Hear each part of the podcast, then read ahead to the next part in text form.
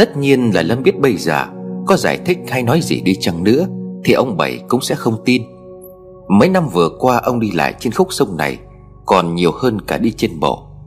Cuộc đời của gia đình ông gắn liền với con sông, Bến Đỏ. Đứa con gái độc nhất của ông cũng chết trôi cả xác vào trên cầu, Mà Lâm với ông đang đứng ở đây. Còn chết chóng mất tích, Vợ thì lúc tỉnh lúc mê như người điên dại. Còn nỗi đau nào bằng nỗi đau mà ông Bảy đang phải gánh chịu? Còn nỗi sợ nào bằng nỗi sợ đã bao trùm lên cả gia đình ông, Một màu đen u ám. Vì vậy ông Bảy chẳng còn gì để phải bận tâm Đến những câu chuyện mà dân làng đang theo dệt, Về hồn ma cô gái lái đỏ xấu số. Có khi trong thâm tâm, Ngày ngày trèo đò trên con sông này, Ông lại mong muốn được nhìn thấy con gái hiện về một lần như người ta vẫn đồn đại. Nhưng suốt những năm qua, Chưa bao giờ ông được nhìn thấy con. Lâm nhìn người đàn ông khốn khổ đang khẽ rú mảnh lưới để đem về nhà, Mà trong lòng cảm thấy xót xa vô cùng. Lâm liền nói, Bác Bảy này Từ ngày mai cháu sẽ bắt đầu đi tìm Trúc Linh. Cháu không chắc liệu rằng cháu có tìm được con bé hay không, Nhưng mà cháu còn thở một ngày nào Thì cháu sẽ đi tìm nó một ngày đó. Cho đến khi nào mà cháu không thể đi tìm được nữa thì thôi. Ông Bảy run tay làm rơi cả sâu lưới vừa nhặt xuống cầu. Ông quay lại nhìn Lâm rồi nói, Lâm, bác cảm ơn mày. Bác không biết là phải nói gì nữa. Nhưng mà nếu được như vậy thì bác đổi ơn cháu nhiều lắm. Mai ơi, Con có thiêng thì phù hộ cho thằng Lâm, Để nó tìm được con bé. Lâm thở hắt ra não nề, Bởi Lâm muốn kể hết mọi thứ cho ông Bảy nghe lúc này. Nhưng nhìn đôi bàn tay nhợt nhạt bởi ngâm nước lâu, Những ngón tay gầy gò nổi sưng cục của người đàn ông khốn khổ ấy, Lâm không đành lòng. Ông Bảy phải chịu quá nhiều nỗi đau khổ rồi. Lâm liền đáp. Dù sao thì trước đây hai bác cũng rất là quý cháu, Coi cháu như là con. Cháu với Mai thì cũng là bạn thân thiết với nhau từ nhỏ. Bây giờ Mai mất rồi, Cháu về đây thì cũng coi như là con trai của bác. Bác hãy để cho cháu được phụng dưỡng hai bác sau này. Đó cũng là điều mà cháu mong mỏi bấy lâu. Ông Bảy nắm tay của Lâm nghẹn ngào không nói nên lời. Lâm nhặt sâu lưới lên đưa cho ông Bảy, Rồi cả hai cùng bước trên con đường tối như hũ nút để trở về nhà. Đưa ông Bảy về đến nhà, Lâm cũng vội vã quay về Vì cũng đã gần nửa đêm. Một lần nữa đi qua bến đỏ, Lâm cảm thấy hơi lạnh giống như có ai đó đang nhìn mình từ phía đằng sau. Chẳng hiểu sao khi về đến làng, Lâm luôn có cảm giác như vậy. Có thể do thần hồn nát thần tính, Hoặc cũng có thể sự thật luôn có thứ gì đó đi theo Lâm Mà không ai nhìn thấy. Nghĩ vậy, Lâm ra bước thật nhanh đi về nhà. Nhà vẫn sáng đèn, Bên trong là bà Hòa đang ngồi ghế đợi con. Nghe tiếng mở cổng, Bà Hòa chạy ra đón. Sao về muộn thế hả con? Người ngỡ ướt hết cả rồi. Lâm cười trả lời mẹ. Thì mưa to mà mẹ, Con định ở nhà nó ngủ luôn. Nhưng mà nghĩ lại nó lấy vợ rồi nên là không có tiền. Thế nên là mưa con cũng chạy về nhà. Bố đang ngủ chứ mẹ? Bà Hòa liền đáp. Bố ngủ rồi, Ông ấy còn bảo là con lớn rồi Thì có đâu gì phải sợ. Nhưng mà mẹ không có ngủ được, Nhất là sau bao nhiêu chuyện như thế. Này, thay quần áo đi con. Mẹ biết mày sẽ về nên là để sẵn một bộ quần áo khô ở đây rồi đấy. Lâm vào trong thay quần áo xong đi ra ngoài thư chuyện với mẹ. Mẹ này, Con chắc chắn là đứa con gái của Mai Cũng là con của con mẹ Hôm nay gặp lại bọn thằng bột, con có biết thêm một số chuyện. Nó là con của con đấy mẹ. Bà Hòa không lấy gì làm ngạc nhiên, Bà liền nói. Mẹ chẳng biết thế nào đâu, Nhưng mà nhìn ảnh một cái là mẹ thấy nó vô cùng quen thuộc. Chắc đó là tình máu mù nhà mình đấy con. Thế cho nên là mẹ chẳng thấy gì bất ngờ Khi mà mày nhận nó là con cả. Nó giống mày như là đúc từ một khuôn ra thế con. Khổ thân con bé, Chắc bụng mang dạ chừa mà mày lại đi, Cho nên nó phải nhắm mắt lấy thằng kia thôi. Mà sao nó lại dại thế chứ? Sao nó không có sang đây nói chuyện với mẹ? Từ bé chúng mày chưa thân với nhau, Mẹ quý nó như thế, Nếu mà nó nói thì mẹ tin ngay. Đằng này, Càng nghĩ thì càng thấy thương con bé. Mẹ khóc cả tối nay rồi đấy. Lâm cũng biết bố mẹ rất quý Mai. Lần nào sang chơi Mai cũng phụ giúp bố mẹ Như con cái ở trong nhà. Việc Mai lấy Phong cũng là một cú sốc đối với ông bà. Nhưng tất cả đâu có biết được nguyên nhân dẫn đến đám cưới. Đều do một tay hai thằng sợ khanh trong làng Khiến cho Mai phải như vậy. Bà Hòa nói tiếp, Mẹ với bố cũng đã bàn kỹ rồi. Có thể bây giờ chưa có nói ra được sự thật, Nhưng mà con sau này cũng phải chăm lo cho cả ông bà bên đấy. Khổ thân hay ông bà già Mẹ như bà Bảy chắc là mẹ đi chết cho xong. Lâm gật đầu đồng ý. Con cảm ơn mẹ. Bà nãy con cũng có gặp bác Bảy ở bến sông. Con cũng nói qua với bác ấy những điều mà đã dặn dò. Cảm ơn mẹ đã hiểu cho con. Bà Hòa thở dài rồi nói, Con giải cái mang. Bố mẹ thì cũng chẳng giúp được gì đâu. Con phải cố gắng phần của hai đứa sau này vậy. Nhưng mà mẹ vẫn thương con bé nó quá. Nó có làm sao thì bố mẹ ân hận cả đời. Mẹ nó đã vì con mà chết. Còn mỗi nó bây giờ không biết lưu lạc ở đâu, Sống hay là chết. Nghĩ thôi mà mẹ dùng cả mình rồi con. Mà này, Mai nghe mẹ đi xem cô ba ở trong làng đi. Thế bảo là bà ấy xem hay lắm. Giờ không bấu víu được đâu Thì cũng nên nhờ cậy đến cửa thầy con à Nghe mẹ, mai đi xem thế nào nhé. Lâm vốn dĩ không tin vào mấy chuyện này, Nhưng trải qua hai ngày với bao nhiêu sự lạ, Lâm cũng gật đầu đồng ý. Nhưng cô ba là ai? Tuy Lâm đi khỏi làng cách đây ba năm Tuy nhiên người trong làng không ai Lâm không biết. Nghe mẹ nói thì cô ba là một người khá tinh tâm Về câu chuyện xem bói toán. Vậy sao Lâm lại không biết? Lâm liền hỏi mẹ. Mà cô ba đó là người thế nào hả mẹ? Sao con chưa nghe thấy bao giờ nhỉ? Bà Hòa nhìn Lâm rồi nói. À mẹ chưa có nói cho con. Con không biết thì cũng phải thôi. Bởi vì cô ba mới đến làng mình tầm đâu khoảng hơn một năm thôi. Mẹ cũng không có nhớ là bà ấy đến làng mình từ bao giờ cả. Chỉ biết là tuy đến làng mình không có lâu, Nhưng mà bà ấy xem cho một vài người rất là đúng. Bà ấy già rồi nhưng đồng bóng, Nên là bắt mọi người gọi là cô. Hơn nữa bà ấy còn bị mù.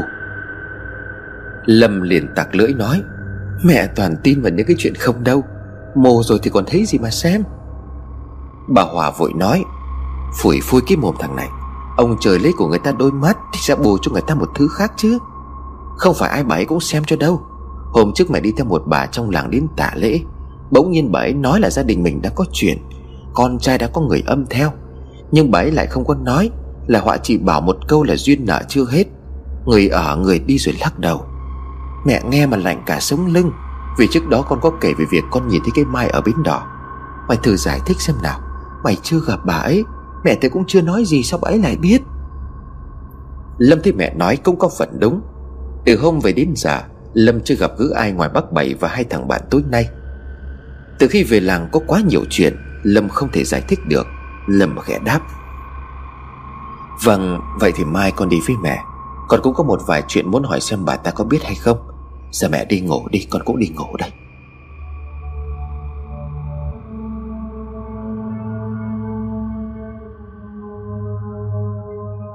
Bà Hòa tắt đèn rồi đi vào trong buồng. Lâm cũng đi vào trong phòng. Đồng hồ lúc này vừa chỉ 12 giờ đêm. Lâm nhìn thấy cửa sổ mà thì thầm nghĩ, sao bà nãy mưa mà mẹ quên đóng cửa sổ? Từ cửa sổ nhà Lâm có thể nhìn ra sau vườn, Thậm chí nhìn sang được hẳn bên nhà bà Tám. Tất nhiên giữa đêm như thế này Thì chỉ có tiếng ếch nhái kêu trong bóng tối, Chứ làm gì có thể nhìn được gì. Tuy nhiên nghĩ đến vết chân sáng nay in ngoài cửa sổ Với câu chuyện về cả nhà bà Tám chết đã khiến cho Lâm cảm thấy ớn lạnh. Chưa bao giờ cái khu vườn quen thuộc gắn bó với Lâm từ nhỏ Lại trở nên đáng sợ như vậy.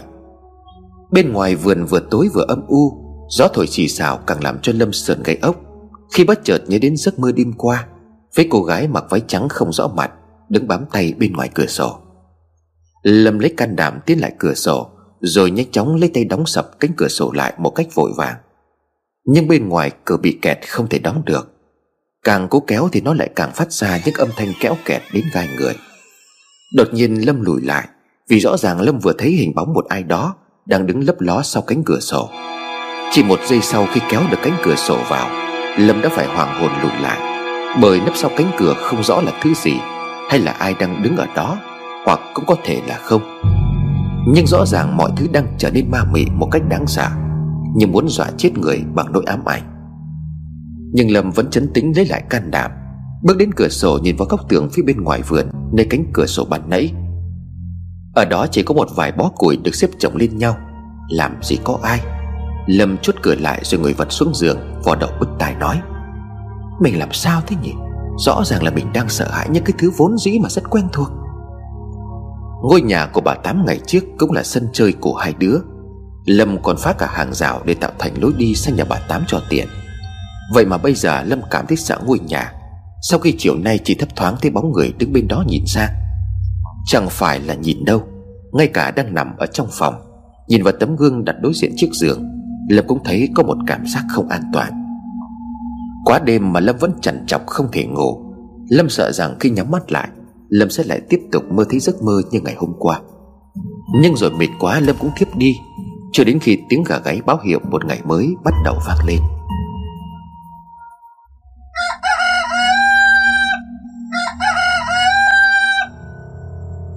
Chàng tỉnh dậy sau một giấc ngủ ngon lành, Không mơ mộng, Không có điều gì lạ xảy ra. Lâm mở cửa đi ra vườn sau đánh răng rửa mặt. Trời đã sáng hẳn, Cho nên lúc này Lâm muốn xác nhận lại Điều mình nhìn thấy đêm qua, Là người hay chỉ là bó củi. Lâm đi về phía cửa sổ sau vườn, Nhìn vào góc tường quả nhiên chỉ là những bó củi Được xếp chồng lên nhau. Nhưng Lâm lại nghe thấy tiếng đóng cọc ầm ý phát ra từ bên nhà bà Tám. Mạnh dạn bước đến gần hàng rào thì Lâm nghe thấy tiếng nhiều người đang nói chuyện, Một giọng nữ liền vang lên. Đấy đấy đấy, Các anh cứ đóng cọc mà xây tường rào. Còn cái nhà tranh này các anh thích giật đổ thì giật, Thích phá thì phá. Nói chung thì các anh muốn làm gì thì làm. Xong thì đổ máu luôn cho nó chắc. Tôi bán cho các anh xong là tôi không có chịu trách nhiệm gì đâu đấy. Bên người đàn ông đáp, Rồi, chỉ trong ngày hôm nay Thì tôi sẽ cho dỡ cái nhà này, Rồi đổ máu luôn cho. Mà này, sao đất rộng mà lại bán rẻ như thế? Hay là bà giấu chúng tôi điều gì phải không? Người phụ nữ luống tuổi kia liền nói, Mua được rẻ thì còn kêu ca cái gì? Chẳng qua là tôi không có ở đây. Hơn nữa đất này là của chị tôi. Cả nhà chị ấy mất rồi cho nên là mỗi mình tôi được hưởng. Tôi không dùng đến nên là để cho anh như vậy đấy. Toàn ăn mày ăn xin chui vào đấy à? Sáng nay các anh cũng nhìn thấy còn gì nữa. Hai ông bà ăn mày không biết là lấy ở đâu ra lắm rẻ rách như vậy. Trải đầy trong cái nhà nằm với nhau ở đấy. Báo hại tôi lần trước về đây còn tưởng là có ma. Ma nào có ma người thì có thôi. Thôi bán nhanh bánh tháo để cho nó nhẹ nợ. Thì ra đây là em gái của bà Tám. Bà ấy gọi người đến để bán mảnh đất bà Tám để lại.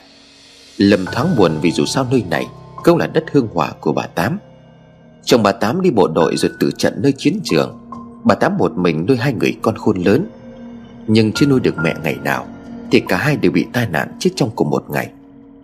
Người thân của bà Tám không ai rõ chỉ biết sau khi hai đứa còn chết, Bà Tám sống trong ngôi nhà này, Từ đó cho đến khi bị bệnh nặng, Không qua khỏi rồi cũng mất. Vậy mà bây giờ mảnh đất của bà Lại bị người em gái ở xa, Không thăm nom chăm sóc chị, Bây giờ chỉ nhằm bán đất cho người khác. Lâm giật mình khi nghe tiếng bố nói ở đằng sau. Sao thế? Lại nhớ bà Tám à con? Ngày trước bà ấy cũng quý mày lắm đấy. Lâm liền đáp lại. Vâng dù sao thì bà ấy cũng là hàng xóm với nhà mình bao năm qua. À mà chắc mấy cái bóng người mà nhìn thấy bên nhà bà Tám không phải ma quỷ gì đâu bố. Chỉ là cặp vợ chồng ăn mày không có chỗ tá túc, Nên là họ ở tạm đó mà thôi. Mà một hai hôm nữa là họ xây xong hàng rào, Kéo sập cái nhà rồi làm móng rồi bố. Mà không biết là mộ bà Tám chôn ở đâu bố nhỉ? Ông Quý liền nói, Ở bên ngoài khu nghĩa trang, chôn cùng với mộ của hai thằng con bà ấy. Đúng là bất hạnh, Đám ma của bà Tám cũng may được cấp trên người ta lo cho, Vì chồng cũng có công với cách mạng. Chết rồi cũng chẳng còn lại gì. Khi mà gia đình đều không còn ai, Mẹ con thì cũng thi thoảng ra đó thắp hương cho bà Tám. Đời người nó ngắn ngồi lắm con. Kẻ đầu bạc tiễn người đầu xanh Là cái nỗi đau lớn nhất. Hai bố con đang nói chuyện Thì mẹ Lâm liền gọi, Vào ăn sáng đi, rồi chuẩn bị đi với mẹ Lâm. Lâm vâng giả dạ rồi đi vào. Ông Quý liền hỏi, Tối qua hai mẹ con mày nói chuyện với nhau rồi phải không? Sau này bố nghĩ là con nên ở lại làm, Còn nhiều thứ phải làm lắm con ạ. à. Lâm liền trả lời bố. Vâng con cũng biết rồi, Con sẽ cố hết sức. Con cũng sẽ đi tìm bằng được con của mình. Ăn sáng xong, Lâm thay quần áo rồi đi với mẹ đến nhà cô ba mù. Nhà cô ba nằm tận cuối làng, Đường đi vào khá quanh co khó tìm. Khác hẳn với sự tưởng tượng của Lâm, Nhà cô ba phải khang trang rộng rãi, Với điện thờ lớn giống như mấy chỗ xem bói, Mà Lâm đã có dịp đi cùng bạn bè ghé qua. Nhà cô ba cũng rất đơn giản, Chỉ là một căn nhà cấp 4 được chia làm ba gian. Gian chính giữa cũng chính là nơi cô ba tiếp người đến xin lễ. Bà Hòa đã chuẩn bị một mâm lễ vật từ sáng sớm Thấy trong nhà vắng vẻ Lâm liền hỏi, Con cứ tưởng là bà ấy xem hay thì phải đông người lắm chứ, Vắng hoe như thế này Mà trông thì cũng giản dị lắm. Bà Hòa liền mắng con, Mẹ đã nói là không phải ai là cô cũng xem cho rồi cơ mà, Mày cứ toàn nói linh tinh thế con. Vừa dứt lời thì có một đứa bé trai chạy ra liền hỏi Dạ hai vị có phải là bà Hòa và cậu Lâm không ạ? À? Lâm tròn mắt ngạc nhiên, Vì ban đầu không hiểu tại sao thằng bé lại biết tin hai mẹ con. Nhưng sau Lâm đoán chắc là mẹ Lâm đã nói qua về tên tuổi của mình cho cô bà biết, Cho nên thằng nhỏ được phân công ra tiếp khách. Bà Hòa kính gần gật đầu, Rồi hai mẹ con theo chân thằng bé bước vào gian chính điện, Nơi cô bà đang nhóc nhóc nhai chầu ngồi đợi sẵn. Chưa kịp tháo dép ra, Lâm đã giật mình bởi cô ba ngồi trong nói lớn. Người sống bước vào, Người chết không được phép, Đứng yên ở đó. Lâm nhìn mẹ ngơ ngác, Không biết phải làm sao. Cô ba liền nạt Chỉ hai người được bước vào thôi, Người kia đứng yên lại đó, có nghe không? Tự nhiên Lâm cảm thấy lạnh sống lưng. Khi xung quanh lúc này chỉ có hai mẹ con Lâm. Thằng bé dẫn mẹ con Lâm đến trước cửa xong Thì đã chạy đi đâu mất. Vậy tại sao cô ba lại cứ một mực nói rằng Chỉ có hai người được bước vào bên trong? Chẳng lẽ xung quanh đây còn có người nữa sao? Bà Hòa đội lễ đi vào bên trong rồi dục con. Nhanh lên, bước vào lại cô đi. Lâm vội vàng tháo giày, Rồi bước vào theo mẹ, Quỳ xuống hai tấm nệm ngồi đã được trải sẵn từ trước. Cô bà mắt chỉ có lòng trắng, Hướng về phía Lâm rồi nói, Đừng sợ Cô ấy theo cậu nhưng không phải để hại cậu, Mà là vì cậu và cô ấy có mối duyên tơ chưa thể dứt. Nhưng mà con người với ma quỷ Không thể nào sống chung. Nếu muốn cô ấy siêu thoát đầu thai, Thì cậu phải hoàn thành tâm nguyện của cô ấy. Chắc cậu cũng đã biết điều này. Những lời của cô ba khiến cho Lâm cảm thấy vô cùng hoảng sợ. Đây là lần đầu tiên Lâm gặp cô ba, Nhưng dường như cô ba đã thấu được tâm tư, Suy nghĩ của Lâm, Khiến cho Lâm cảm thấy bối rối đến bàng hoàng. Đúng như lời mẹ Lâm nói, Khi không bấu víu được vào đâu, Thì nên tìm đến nơi cửa thầy, cửa cô. Lâm chắp tay lại rồi nói Dạ đúng con lại cô. Mong cô chỉ dẫn cho. Cô ba trầm ngâm, Rồi hướng đôi mắt trắng ợn không còn nhìn thấy gì, Hướng về phía cửa rồi lại nói tiếp. Thắp bà nén nhang rồi thành tâm cầu khẩn, Những điều mà cậu đang nghĩ trong đầu. Nhưng mà nhớ không được nói ra ngoài, Chỉ một mình cậu biết mà thôi. Đừng lo lắng, Hồn ma này không có hại cậu đâu. Tuy nhiên ta không hiểu tại sao, Cô ấy lại bám theo cậu. Bình thường vong hồn người chết đi, Theo người trần có hai dạng. Một là người thân đi theo phù hộ độ chỉ cho con cháu, Hai là những người chết oan, Bám theo người sống để báo oán. Chẳng lẽ đây là duyên âm của cậu? Thắp hương đi rồi ngồi xuống kể cho ta nghe. Lâm vội vàng thắp ba nén hương Rồi ngồi ngay ngắn trước mặt của cô ba. Bà Hòa lấy tiền ra đặt lễ rồi thành khẩn. Thưa cô, mong cô giúp đỡ cho gia đình con Con đổi ơn cô. Cô bà lắc đầu rồi đáp, Đừng lo, ta sẽ giúp. Giúp cả cô gái đang đứng ở ngoài kia nữa. Lâm ngoái lại phía cửa mà cảm thấy lạnh người. Từ nãy đến giờ cô ba liên tục nhắc đến người đứng ở ngoài cửa. Mặc dù bà Hòa và Lâm chẳng thấy ai, Lâm liền hỏi, Thưa cô, có thật là cô gái đó đang đứng ở ngoài cửa không ạ? À? Cô ba hước mặt lên cao, Hơi cau lại rồi liền nói, Đúng vậy, Cô gái mặc áo dài trắng, Tóc đen nhưng mà không nhìn rõ mặt. Trên ngực chiếc áo dài có thêm một bông hoa mai màu vàng. Đó cũng là tên của cô ấy. Bà Hòa hốt hoảng lại sụp xuống, Bởi có lẽ cô ba vừa miêu tả đúng hình dáng của Mai lúc còn sống. Nhưng Lâm vẫn có vẻ hơi nghi ngờ, Bởi Lâm nghe mẹ nói rằng Cô ba đến làng này tầm một năm rưỡi. Vậy là cô ba có mặt ở làng này trước khi Mai chết. Trong khi đó, cái chết của Mai cả làng xôn xao, Không ai là không biết. Ngay cả khi chết rồi, Những câu chuyện ma được thiêu diệt tại bến đỏ ven sông Cũng không phải là ít. Chính vì vậy, việc cô ba nói bên ngoài cửa Có một cô gái mặc áo dài trắng Là một điều bất cứ ai trong làng cũng có thể đoán được. Bởi trước đây Mai và Lâm là một đôi bạn rất thân thiết. Sở dĩ bán tín bán nghi như vậy Là bởi hai ngày hôm nay, Những sự việc được cho là ma quỷ dần dần được hé lộ. Ví dụ như hồn ma cô lái đỏ trên sông, Có khi thực chất chỉ là hành động của ông Bảy khi đánh cá buổi đêm. Bóng người xuất hiện bên ngôi nhà hoang của bà Tám Lại chỉ là một cặp vợ chồng ăn mày. Không nơi ở chui vào đó tá túc, Khiến cho mọi người hiểu lầm. Nhưng vẫn còn có một số chuyện, Đó là chính mắt Lâm đã nhìn thấy Mai, Ngay cái hôm trở về làng, Là Lâm không thể giải thích nổi. Người khác nói Lâm có thể không tin, Nhưng tận mắt ngồi trên đỏ do Mai trèo sang, Thì Lâm là người trực tiếp thấy chứ đâu phải ai khác. Ban đầu Lâm bất chấp việc bố mẹ nói mà đã chết, Chỉ đến khi sang nhà ông Bảy, Nhìn ông Bảy với bà Bảy đau đớn đến từng khúc ruột. Nghe bạn bè kể lại chuyện khi Lâm đi khỏi làng, Ra đến mộ thắp hương, Lâm mới tin rằng Mai đã chết. Lâm khẽ hỏi, Sao bà À sao cô lại biết tên cô ấy à? Cô ấy nói cho ta biết, Ta còn biết cậu đang nghi ngờ và không tin tưởng ta. Bà Hòa vội nói đỡ con, Lạy cô, cháu nó không có ý đó đâu à Cô đừng chấp nó làm gì. Quay sang bà Hòa liền mắng con, Mẹ đã bảo con thế nào rồi hả? Đã đồng ý đến đây rồi thì phải biết tôn trọng người ta chứ. Cô ba mỉm cười nhau mày rồi nói tiếp. Có phải hồi 12 tuổi, Cậu suýt chết đuối và cô ấy chính là người đã cứu cậu phải không? Lâm há hốc mồm ngạc nhiên, Vì câu chuyện này ngay cả bố mẹ Lâm còn không được biết. Quả đúng là năm 12 tuổi, Lâm có ra bờ sông chơi. Ngày đó chỉ vừa mới tập bơi, Cho nên Lâm suýt nữa là bị đuối nước. Nếu không có con gái cô Bảy là Mai lúc đó. Đang đứng ở bến đỏ chờ bố mẹ nhảy xuống cứu. Mai vốn theo bố mẹ trèo đỏ từ nhỏ, Cho nên được ông Bảy dạy cho chút ít về sông nước. Khi ấy, Mai nhanh trí kiếm được một thân cây chuối, Rồi bơi ra đẩy đến cho Lâm bám vào. Vì Mai được bố mẹ dạy, Người sắp chết đuối nếu không biết cứu, Thì nhiều khả năng sẽ kéo người cứu chết cổng. Đó cũng là kỷ niệm mà Lâm không bao giờ quên. Có thể nói sau khi được Mai cứu vào trong bờ, Lâm đã thích Mai kể từ ngày hôm đó. Lâm còn cẩn thận dặn Mai. Đừng nói cho bố mẹ tớ biết nhé. Bố mẹ tớ mà biết là không cho tớ ra sông chứ nữa đâu. Để cho chắc ăn, Lâm còn bắt Mai ngoắc tay làm tin Là không kể với ai. Cô bé Mai xinh xắn lúc đó nhuận miệng cười đồng ý. Cái ngoắc tay đó cũng là thỏa thuận đầu tiên Chỉ có Lâm và Mai biết. Lâm chắc chắn 3 năm qua, Bí mật cái thuở nhỏ chỉ có hai đứa biết với nhau mà thôi. Mai là một cô gái rất tôn trọng lời hứa, Ngay cả việc trao thân cho Lâm, Để rồi Lâm vô tình không nhớ. Mai cũng chỉ biết ngậm ngùi chấp nhận một mình. Một cô gái cam chịu đến có thể chịu mọi đau đớn về bản thân của mình. Lâm không nói được câu nào nữa về câu chuyện cô ba vừa nhắc. Quả thật khiến cho Lâm chỉ biết tin rằng, Ở bên ngoài cửa kia thực sự có một hồn ma của Mai đứng đó. Lâm quay lại phía cửa nhìn một lúc rồi gật đầu nói, Con thành tâm mong cô chỉ dẫn. Quả thật con có chuyện giang dở với cô ấy.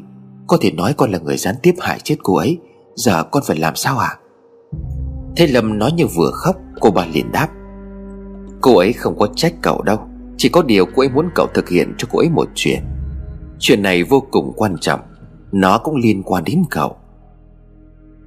Lâm liền nói, Có phải là việc tìm ra đứa con của chúng con không ạ? À? Cô ấy còn nói gì nữa không thưa cô? Mặt cô ba bỗng nhăn lại. Cô ba đưa hai tay lên dây phần thái dương, Nét mặt tỏ ra khá đau đớn. Thằng bé ban nãy vội chạy lại đưa cho cô ba một cốc nước, Nhìn giống như rượu đặt bên cạnh cho cô ba ngồi. Ngay lập tức cô ba tu một hơi không nghỉ đến hết cả cốc nước. Uống xong cô ba thả dốc, Mặt toát mồ hôi, Giọng nói không còn rõ như ban đầu. Ta không còn nghe được nhiều, Nhưng mà có một điều cô ấy nhắc đi nhắc lại, Đó là Tử Phong. Vừa rồi ta thử để cô ấy nhập vào để nói chuyện với cậu, Nhưng không thể được. Có lẽ cô ấy là oan hồn, Cho nên không thể có mặt ở đây quá lâu. Việc cô ấy đứng ở ngoài cửa ban nãy, Nếu như không phải ta cầu xin quan ngài giữ cửa với thổ địa, thì cô ấy cũng sẽ bị đuổi đi ngay từ đầu rồi. Một cô gái đáng thương. Vậy Phong có giúp cho cậu nghĩ đến điều gì không? Lâm cau mày Khi phải nghe đến cái tên của thằng khốn nạn đó, Nghiến rằng Lâm nắm chặt tay lại đáp. Đó là tên chồng cũ của cô ấy. Xin hỏi cô ba là mai còn ở đó không à Cô ba liền đáp. Cô ấy không còn ở đây nữa, Nhưng mà cô ấy sẽ vẫn đi theo cậu. Bây giờ nếu cậu muốn, ta có thể làm lấy cắt duyên âm cho cậu. Sau đó cô ấy sẽ không đi theo cậu được nữa. Cũng là cách để cho cô ấy siêu thoát. Tuy nhiên ta chỉ có thể giúp cậu cắt bỏ được duyên âm. Còn việc cô ấy có chịu từ bỏ chuyện tìm con của mình để siêu thoát hay không, Thì ta không chắc. Bà Hòa lúc này mới hỏi cô ba, Thưa cô còn có chuyện này muốn hỏi. Nếu như mà cháu Mai đã chết, Liệu đứa bé đã mất tích một năm nay rồi nếu nó cũng đã chết thì liệu hai mẹ con có gặp được nhau không à Tại con đang nghĩ là nếu cái Mai vẫn đi theo thằng Lâm để tìm con, thì cũng có nghĩa là đứa bé vẫn còn sống phải không cô? Cô ba chậm ngâm suy nghĩ một lát rồi trả lời.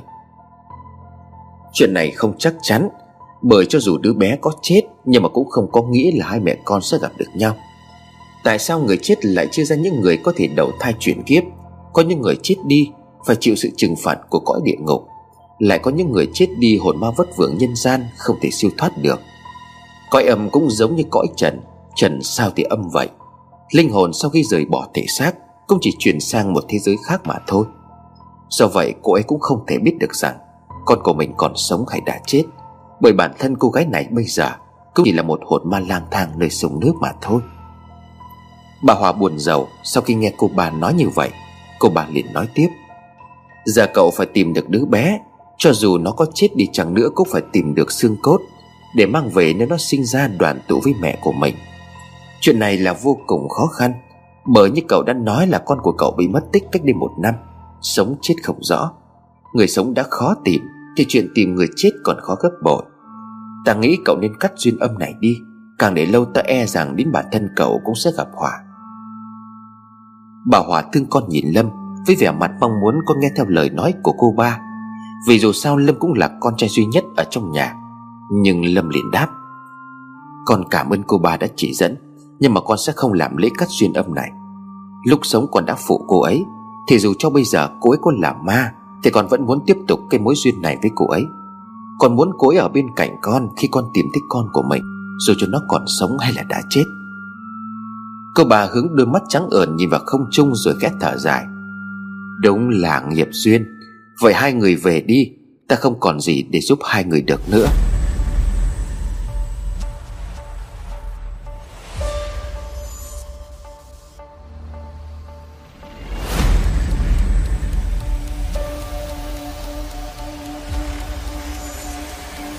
Lâm quỳ mọp xuống lại cô ba, Rồi đứng lên bước ra ngoài trong sự lo lắng, sợ hãi của bà Hòa. Nhưng biết tính con là người nói là làm Cho nên bà Hòa không còn cách nào khác. Trên đường về bà Hòa hỏi con, Như vậy có ổn không con? Xe con không có nghe lời của cô ba. Lâm nhìn xung quanh rồi trả lời mẹ Mẹ đừng nói như vậy, mai sẽ buồn đấy. Cô ấy sống đã chịu nhiều đau khổ rồi, Bây giờ chết đi cũng chỉ còn con là niềm hy vọng, Để bám lấy mong tìm thấy con gái. Con mà làm như thế chẳng phải cô ấy sẽ rất tội nghiệp hay sao? Mà mẹ đừng có bi quan, Chẳng phải là còn một cách, Đó là chỉ cần tìm thấy con gái của chúng con là được mà. Bà Hòa dẫn nước mắt rồi nói, Nhưng mà con bé đã một năm nay đâu có tin tức gì. Lâm vỗ vào tay của mẹ liền đáp, Chẳng phải tin tức cô ba vừa nói cho chúng ta đó sao? Mẹ quên mất là cái tên Phong rồi à? Con sẽ bắt đầu từ đó. Khẽ nhìn sang bên cạnh, Lâm nói nhỏ, anh sẽ tìm con của chúng mình mai à? Lâm đi cùng mẹ về nhà. Trên con đường gặp ngay ông Bảy, Bà Hòa nhìn thấy ông Bảy thì hơi cúi mặt xuống có lẽ bà cảm thấy có lỗi với gia đình ông Bởi câu chuyện con trai của mình đã gây ra với Mai. Từ hôm biết chuyện đến giờ Vợ chồng bà Hòa cứ dày dứt mãi, Vừa cảm thấy tội lỗi, Vừa cảm thấy thương gia đình của ông Bảy nhất là Mai. Đã có lúc bà muốn sang nhà nói chuyện trực tiếp Để xin lỗi ông Bảy, Nhưng rồi nghe con trai phân tích, bà cũng chịu ở nhà. Cũng đúng thôi, Chuyện quá khứ như vậy, Nếu nói ra trong lúc này chỉ càng khiến cho người trong cuộc tổn thương. Lâm có ý nói với mẹ rằng để cho đến khi làm rõ được cái chết của Mai, Hay là tìm được người con gái đã mất tích, Thì lúc đó mới nói mọi chuyện cho ông Bảy.